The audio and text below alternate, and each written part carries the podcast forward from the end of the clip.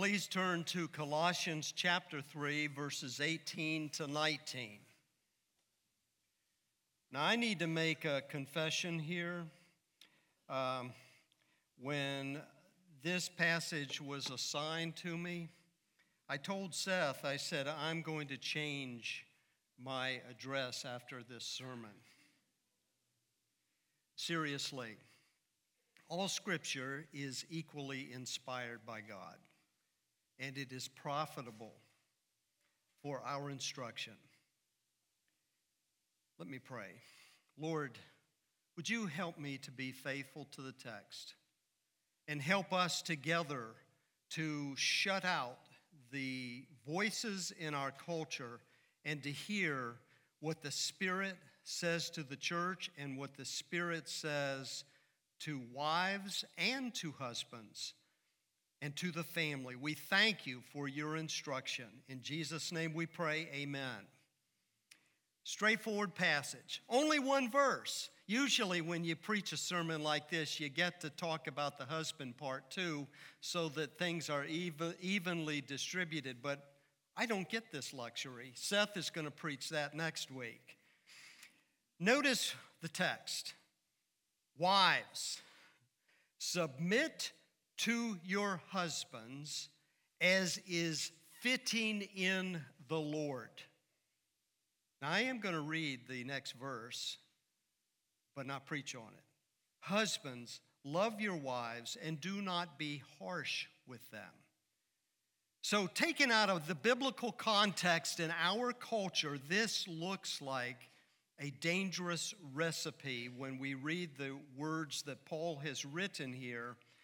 But this can only be understood in the context of what God originally designed marriage to be and redemptively in, in history of the Bible what happened that it would be necessary for Paul to write this to a bunch of ex pagan Christians living in Colossae.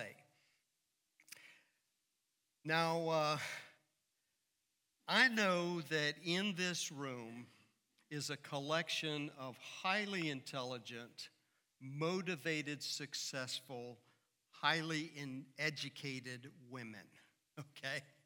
I'm aware of that. But this has this is an ethic that rises above our culture and our our self-identity. It is something that God wants all believers to know. Now, let me clear something up very quickly. What we see in marriage today is not what was originally created by God in the Garden of Eden, but there's continuity. I was, uh, Sarah and I were up in Pennsylvania several years ago shopping around in a little town called Lititz, Pennsylvania. I saw a sign on the wall, and here's what the sign said Marriage is made in heaven, but so is lightning and thunder. Okay? And I thought, you know, I, I wonder what was the writer of that. And I don't know if it was male or female, but the, the artist who made that must have had a bad week. And, and, um, and so, you know, what, whatever was going on, I don't know if they were criticizing God or they were saying, you know, this, but that they were at least recognizing that marriage does bring with it certain good things, but it also brings struggle. And, um, and I think that's got a lot to do with what I want to get at this morning. Now, this, uh, by the way, if you agree with that sign, you may not want to punch your spouse if they're sitting next to you. If that's true, I think of of someone I read years ago that had a profound impact and just in my own thinking. It's uh, Barbara and uh, Dennis and Barbara Rainey. Dennis has been a Christian counselor for many years, and I know she's been engaged in ministry.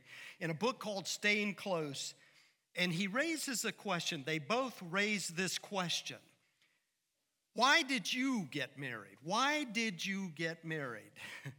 for sex?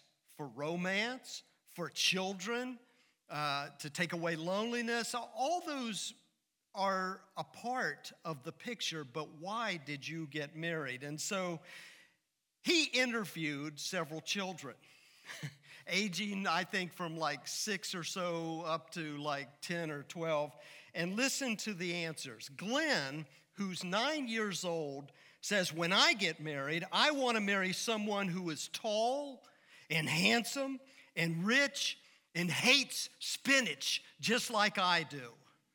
Huh? Well, there goes um, Popeye. Arnold, who's age six, said, I want to get married, but not right away yet because I can't cross the street alone yet. Steve, who is age 10, said, I want to marry somebody just like my mother. Aw. Except, I hope she don't make me clean my room. Well, I got news for Bubba. I wish I had a dollar for every time Sarah, my wife, has said, pick up your socks. Bobby, who is age nine, first she has to like pizza. Then she has to like, look at the order, cheesecake. And then after that, she has to like fudge candy. Then I know this marriage will last forever. Well, whatever. Um, Rainey goes on to say, you know, uh, he's counseled a lot of adults, and he said, and I haven't, I've seen answers that are kind of along those lines. Why did we get married? And uh, why did you, as a woman, marry your spouse? There was a philosopher named Seneca. He was the tutor for a person, Nero, who became uh, emperor of Rome. And he said one day, he said, You must know for which harbor you are headed if you are to catch the right wind to take you there. To which this Christian counselor writing this book, Rainey, he says, one problem with so many marriages is that partners have so many varied purposes for getting married. The result is that husband and wife sign on to a lifetime voyage, but they set sail for different ports. and how true that is. And he said, so it's no wonder that eventually they end up in different ports. Their ships are in two pieces, isolated and alone. And the point is that God had a he had a number of reasons for why he created marriage, which are stated. I can't cover them all, of course, but here's some of the highlights. One, it was meant to be a reflection of a picture of God on this earth. Two, it was designed by God to extend his kingdom rule, his lordship over all of this new created order. Three, it was meant to reveal the relationship of sinners now redeemed called the church in the new covenant, it was meant to reflect a relationship in husband and wife of Christ to his church. And fourth, it gives direction and it brings stability. So, what is it then? Welcome to the Trinitarian worship service called marriage. Now, why in the world would I lay that out? Because for this reason. Look at the text. I hope you have Colossians opened in front of you. But I'm going to first quote from Romans chapter 12. Paul, writing, after he describes the gospel, he says, I appeal to you, therefore, brothers, by the mercies of God, to offer your bodies as living sacrifices, bodies as living sacrifices, he's using the language of the temple. And he says, You should offer these bodies as your, what is translated, your spiritual worship. Actually, the Greek there is logikain, from which we get logical, your rational worship. In other words, it makes sense that you would worship God in this particular way because of what God has done in Christ Jesus in saving you from your sins, making you righteous by giving him giving us his righteousness in Christ. So it makes sense that all of life, all of life, there's nothing left out, is now an act of worship. But there is something further here. The same Paul who wrote that wrote what we're looking at. Now look at Colossians chapter 3. Last week, Seth preached on this, but I wanted to show you something that hit me like a ton of bricks as I read it this week, and I'd never noticed this before. Notice verse 15 let the peace of Christ rule in your hearts, to which indeed you were called in one body, referring to the church, and be thankful. Let the word of Christ dwell in you richly, teaching and admonishing one another in all wisdom, singing psalms and hymns and spiritual songs, which is what we've just done a few minutes ago. So he's describing a worship service. You notice that. And, and he goes on to say, Do this with thankfulness in your hearts to God. And whatever you do, he says, in word or deed, do everything in the name of Jesus, giving thanks to God the Father through him. Wives, remember there was no break in the original manuscript. Wives, Submit to your husbands as is fitting in the Lord. And then he goes on to talk to, to the rest of the family and to husbands.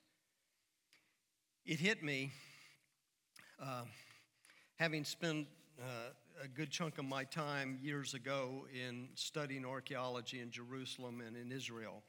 Um, I began to pay special notice to the structures of houses. And houses the early church did not have big places like this. You know why? Because they were oftentimes being persecuted. So you met in house churches. In fact, right at the end of Colossians 4:15, Paul finishes this letter by saying, Give my greetings to the brothers at Laodicea and to Nympha and to the church in her house. So think about it. If you were, you were in a worship service, you which is involving worship to God, to the Trinity, and you're giving thanks, then naturally, whatever happened in the home since the church met in the home was pretty well known to the neighborhood. Excuse me. Now, I asked the question, and I want you to think about this for a minute. Verse 18, when Paul says, Wives, submit to your husbands, which is fitting in the Lord. Um, is this just kind of like when you sign a contract? You, you know, you stand in front of the pastor, you, you make your vows to each other. is this kind of a fine point statement of a wedding contract that looks like a great promise, you know, to have and to hold this day forward? Wow, how exciting is that? when you're a young couple. But is it that legalese stuff that's in the fine print that follows? Wives, submit to your husbands. Wait a minute. Is this what I signed on for? And it's kind of like is it's at the end of the marriage license. Is this something that is being described here that's a bit of a surprise? Well, you see it in its biblical context, and there's no surprise at all. Um, it's like one man said, uh, he said years ago when they were hijacking planes down there in Florida, um, he said, I felt like when I got married, I thought I was going to Bermuda or Bahamas, and instead I got hijacked to Cuba. That's awful. My brothers, sisters, um, the world system is under the power of Satan. We know that biblically. We know the voices in our culture that has come to the point where there are such violent, malicious attacks on the family that it causes us to force ourselves to go back to the basics and see what does God have in mind? How am I to reach that harbor that Seneca talked about? Well, first and foremost is this um, the perfect marriage was, it was made in heaven, as that sign said. And it started with God the Trinity. But it didn't have the lightning and thunder. Because the lightning and thunder shows up when sin shows up. And I want you to see why that's the case. So let's see where why marriage, male female husband wife relationship, why this is portrayed as such. Genesis chapter 1. We are allowed to eavesdrop on a conversation between the Father, the Son, and the Holy Spirit here in Genesis 1. This is the opening of the Bible. And we read these words. Verse Genesis 1:26. Then God said, Let us, plural pronouns, you see that, don't you? Let us make man in our image. There's a conversation we're hearing.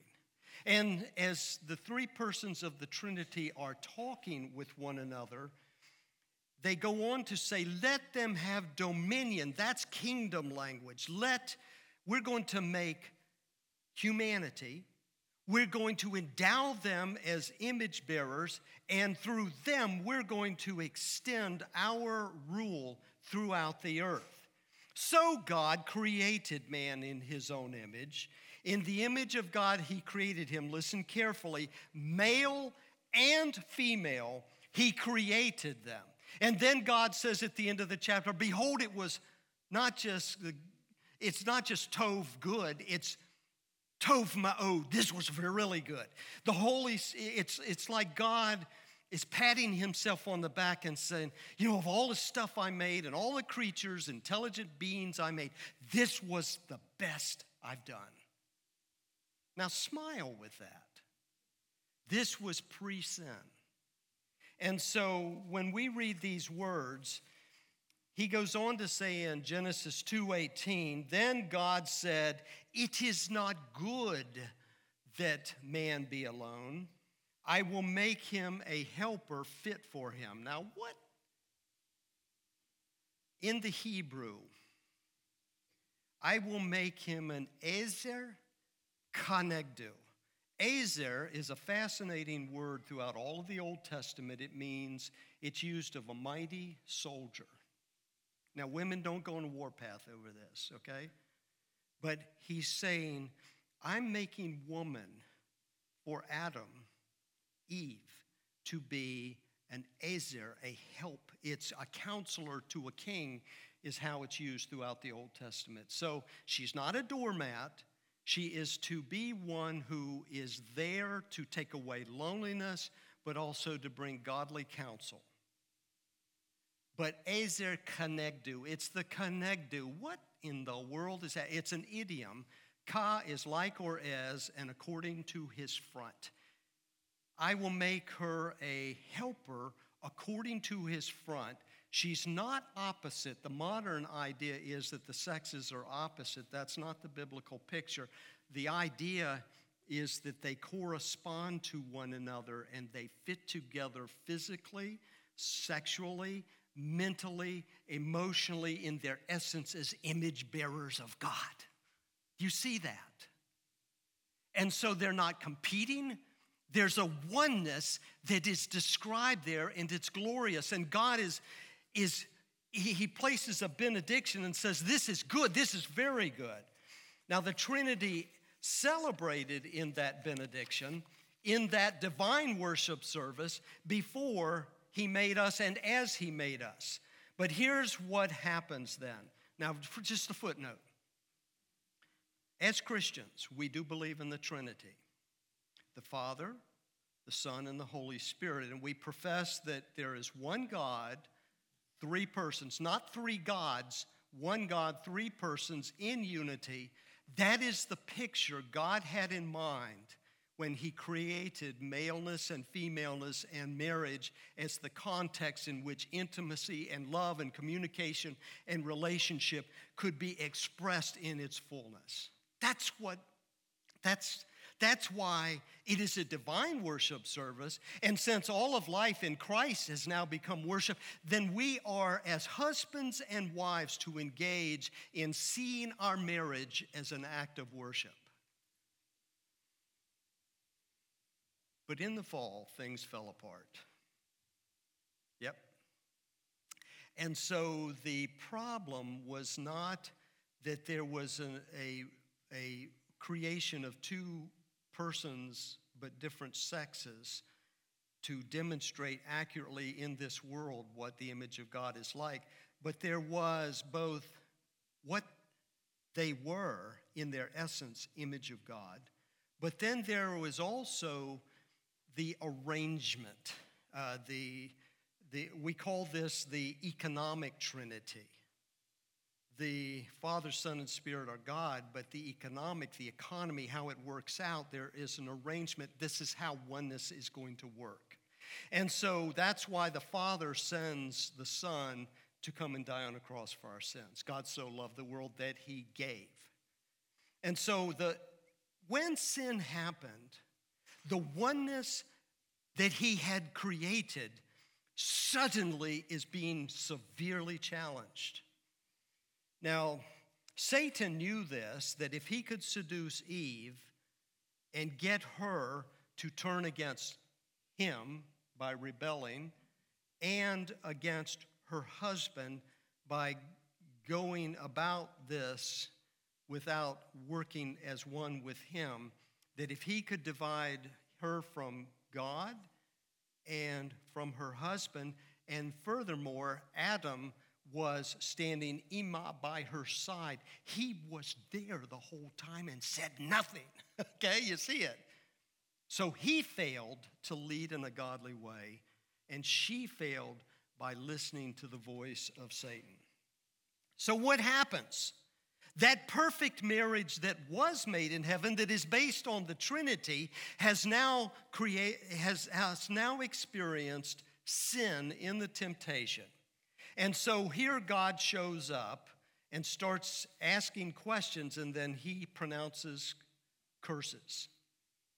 In Genesis 3:15, he says to, the, to Satan, he says, I will put enmity, enmity between you and her seed and the woman, between your offspring and her offspring.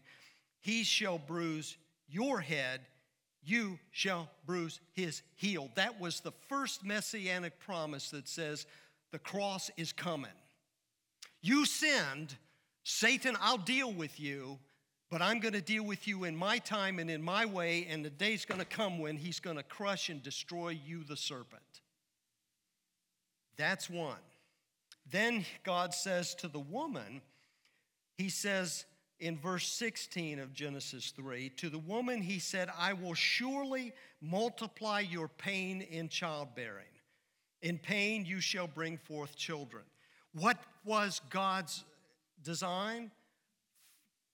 Multiply, fill the earth, birth, a lineage, children, grandchildren. God said, Fill the earth. I've given it to you to enjoy and to bring glory to me. And so now, what was the blessing? He's saying, You're going to struggle now. Struggle now comes into the relationship, and he says to the woman, You're the one that's going to struggle with this, especially. And so, this is what's fascinating in this verse. And I don't know what version of the Bible you have, but he goes on to say, Your desire shall be contrary to your husband, and he shall rule over you. I want you to be aware that that contrary to, you'll only find that translation in the ESV, and you'll only find it in the New Living Translation. And I spent some time looking at the Septuagint, which was a Greek translation of the Hebrew. Believe it or not, I spent time on looking at this, that that was something that seemed to be written into their Greek translation of the original Old Testament 150 years before Jesus. Why do I mention this? What is the implication? Remember that before sin, These are two lovers who are uniquely without sin in love with each other in marriage, with God's richest blessing. And now that sin enters the picture, division and self centeredness has replaced other oriented loving love. And as a result of that, that's where the lightning comes in. Wow. We have, we have gone through in our culture every kind of human experiment. We're still experimenting and playing with it and enforcing laws to try to apply it. We've gone through chauvinism, the oppression of women. We've gone through feminism, the liberation of women, breaking off the, bar- the, the shackles of marriage. We have rejected marriage and family as a chauvinist uh, hangover of something that is bad from the past. And we've even gone so far now to charge that marriage is slavery. That is not what God had in mind. And so Jesus himself steps onto the scene, and he's the one who says, No, you sinned. I'm going to send the Messiah. Messiah comes. Jesus brings restoration to the broken relationships so that Ezer Kenegdu, man and wife, can once again begin to experience the change in their marriage from being self centered, fighting and clashing with each other, to come back and to begin to experience God's original plan for marriage. Tony Evans, who wrote, um, wrote a book on what he calls kingdom marriage, said, Kingdom marriage not only shares passion, but more important, it has a purpose. Now, listen to this passion matters, and happiness is great. But rather than being the purpose of marriage, they are benefits, they're not the purpose. Marriage exists to glorify God. We see that in the Genesis account. God said, Let us, okay? We see that it uniquely reflects His image male and female. He goes on to say, when you pursue God's purpose as a couple, then everything else you value in life, such as happiness and joy and love, it begins to fall into place. Can I have an amen on that? and so the, he goes on to say the absence of a kingdom purpose in for marriage makes it appear as if couples have been married by the Secretary of War rather than the Justice of the Peace. and there it is. It is true that it's not let the fighting begin, but it's that God is saying, I'm still going to use marriage. That's what he says to Eve. But when he says, Your tendency is now going to be to resist your husband and to rise up and to try to control him, he's, of course, going to have to rule over you. Now, let me pause. Men, this is not a mandate for us to be uh, little Hitlers. It is not a mandate for us to demand that our wives, we, we subjugate them. What this is, is saying headship is still God ordained and blessed, but be careful how you show love. He says in Ephesians, you lay your life down for your wife. But he says to the wives that there needs to be oneness. That's the goal of the marriage, but that oneness is something that we need to know the harbor. We need to know where we're headed. And so, discord and disharmony is exactly what two self centered individuals now are going to grapple with, but the marriage will still, con- will, will still continue and children will still come. That's the promise. So, what's the core problem? The problem is not marriage, it's not the institution, if you will, it's the heart. And Jesus calls us to be servants. Redemption is brought by Jesus to my broken marriage. Embracing each other involves embracing the wisdom and the counsel and the power of the Holy Spirit to change my self centered heart, not once and done, but every day when we begin to clash, we need to understand this is really about King Jesus. So, what is submission? In the Greek, the word used here is called, it is a present middle imperative. Now, what in the world does that mean? Present means continuous action, middle means passive, would mean you are forced to submit. On the other hand, you it's not active, it's middle that means ladies. The Holy Spirit says to you in your marriage that you are the one who needs to take that initiative to respond as a godly wife to what at times is an ungodly husband. And Peter recognized that. So it was in Roman households that they made their wives obey, but that's not the word in the Greek that was chosen here carefully. It was the word choose to submit, that is, choose on your own to submit to your husband because in Christ he has redefined and recentered your heart, and he's in the process of using you to recenter his heart. In fact, listen to what Peter says. I love it. I, I just, guys, we're jerks. I'm a jerk. I've been a jerk many times. Where's Sarah? She's in the room somewhere. Where are you, Sarah? Is your hand? Am I a jerk some days? Does everybody see that? It's because I am not totally sanctified. Sinners who are made into saints saints who Christ in His Holy Spirit is working on us to change us. And so, what we see here is that Peter is fully aware that the submit, which is remember middle voice, I, you as a wife are choosing to submit not because I am right, he is right, but because Christ is right.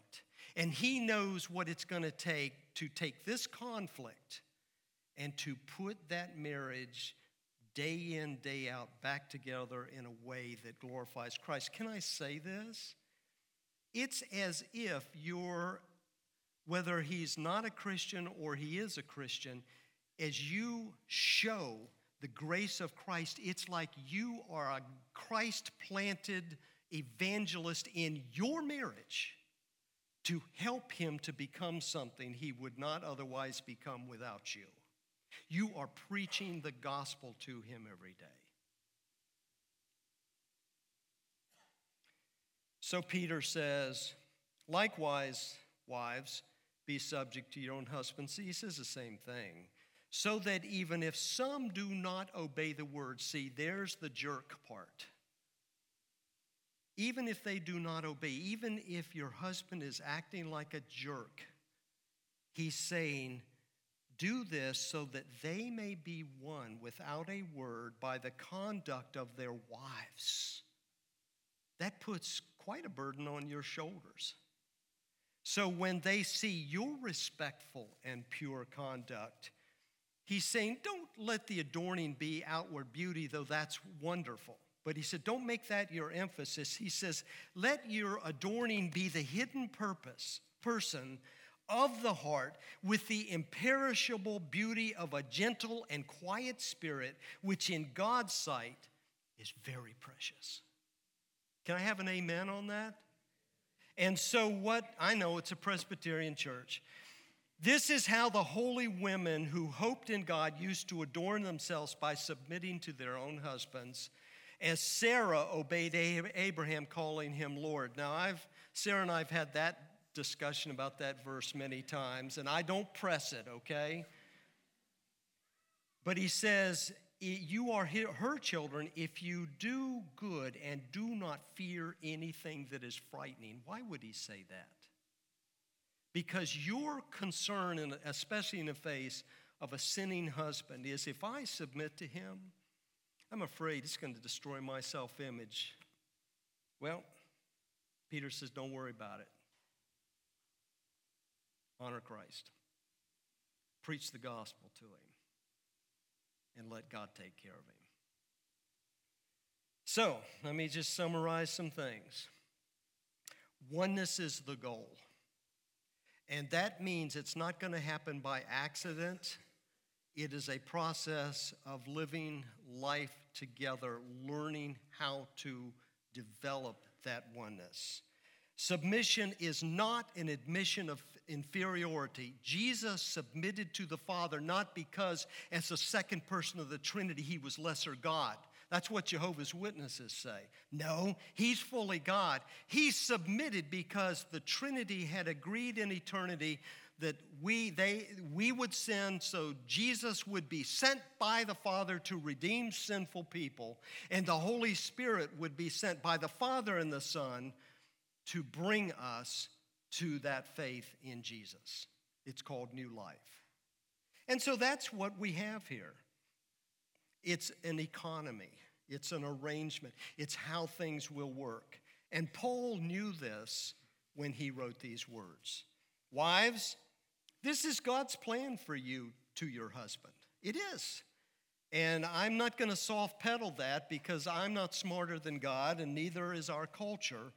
You are not called to be a doormat, but you are called to be one who will bring Christ to him continually over a lifetime.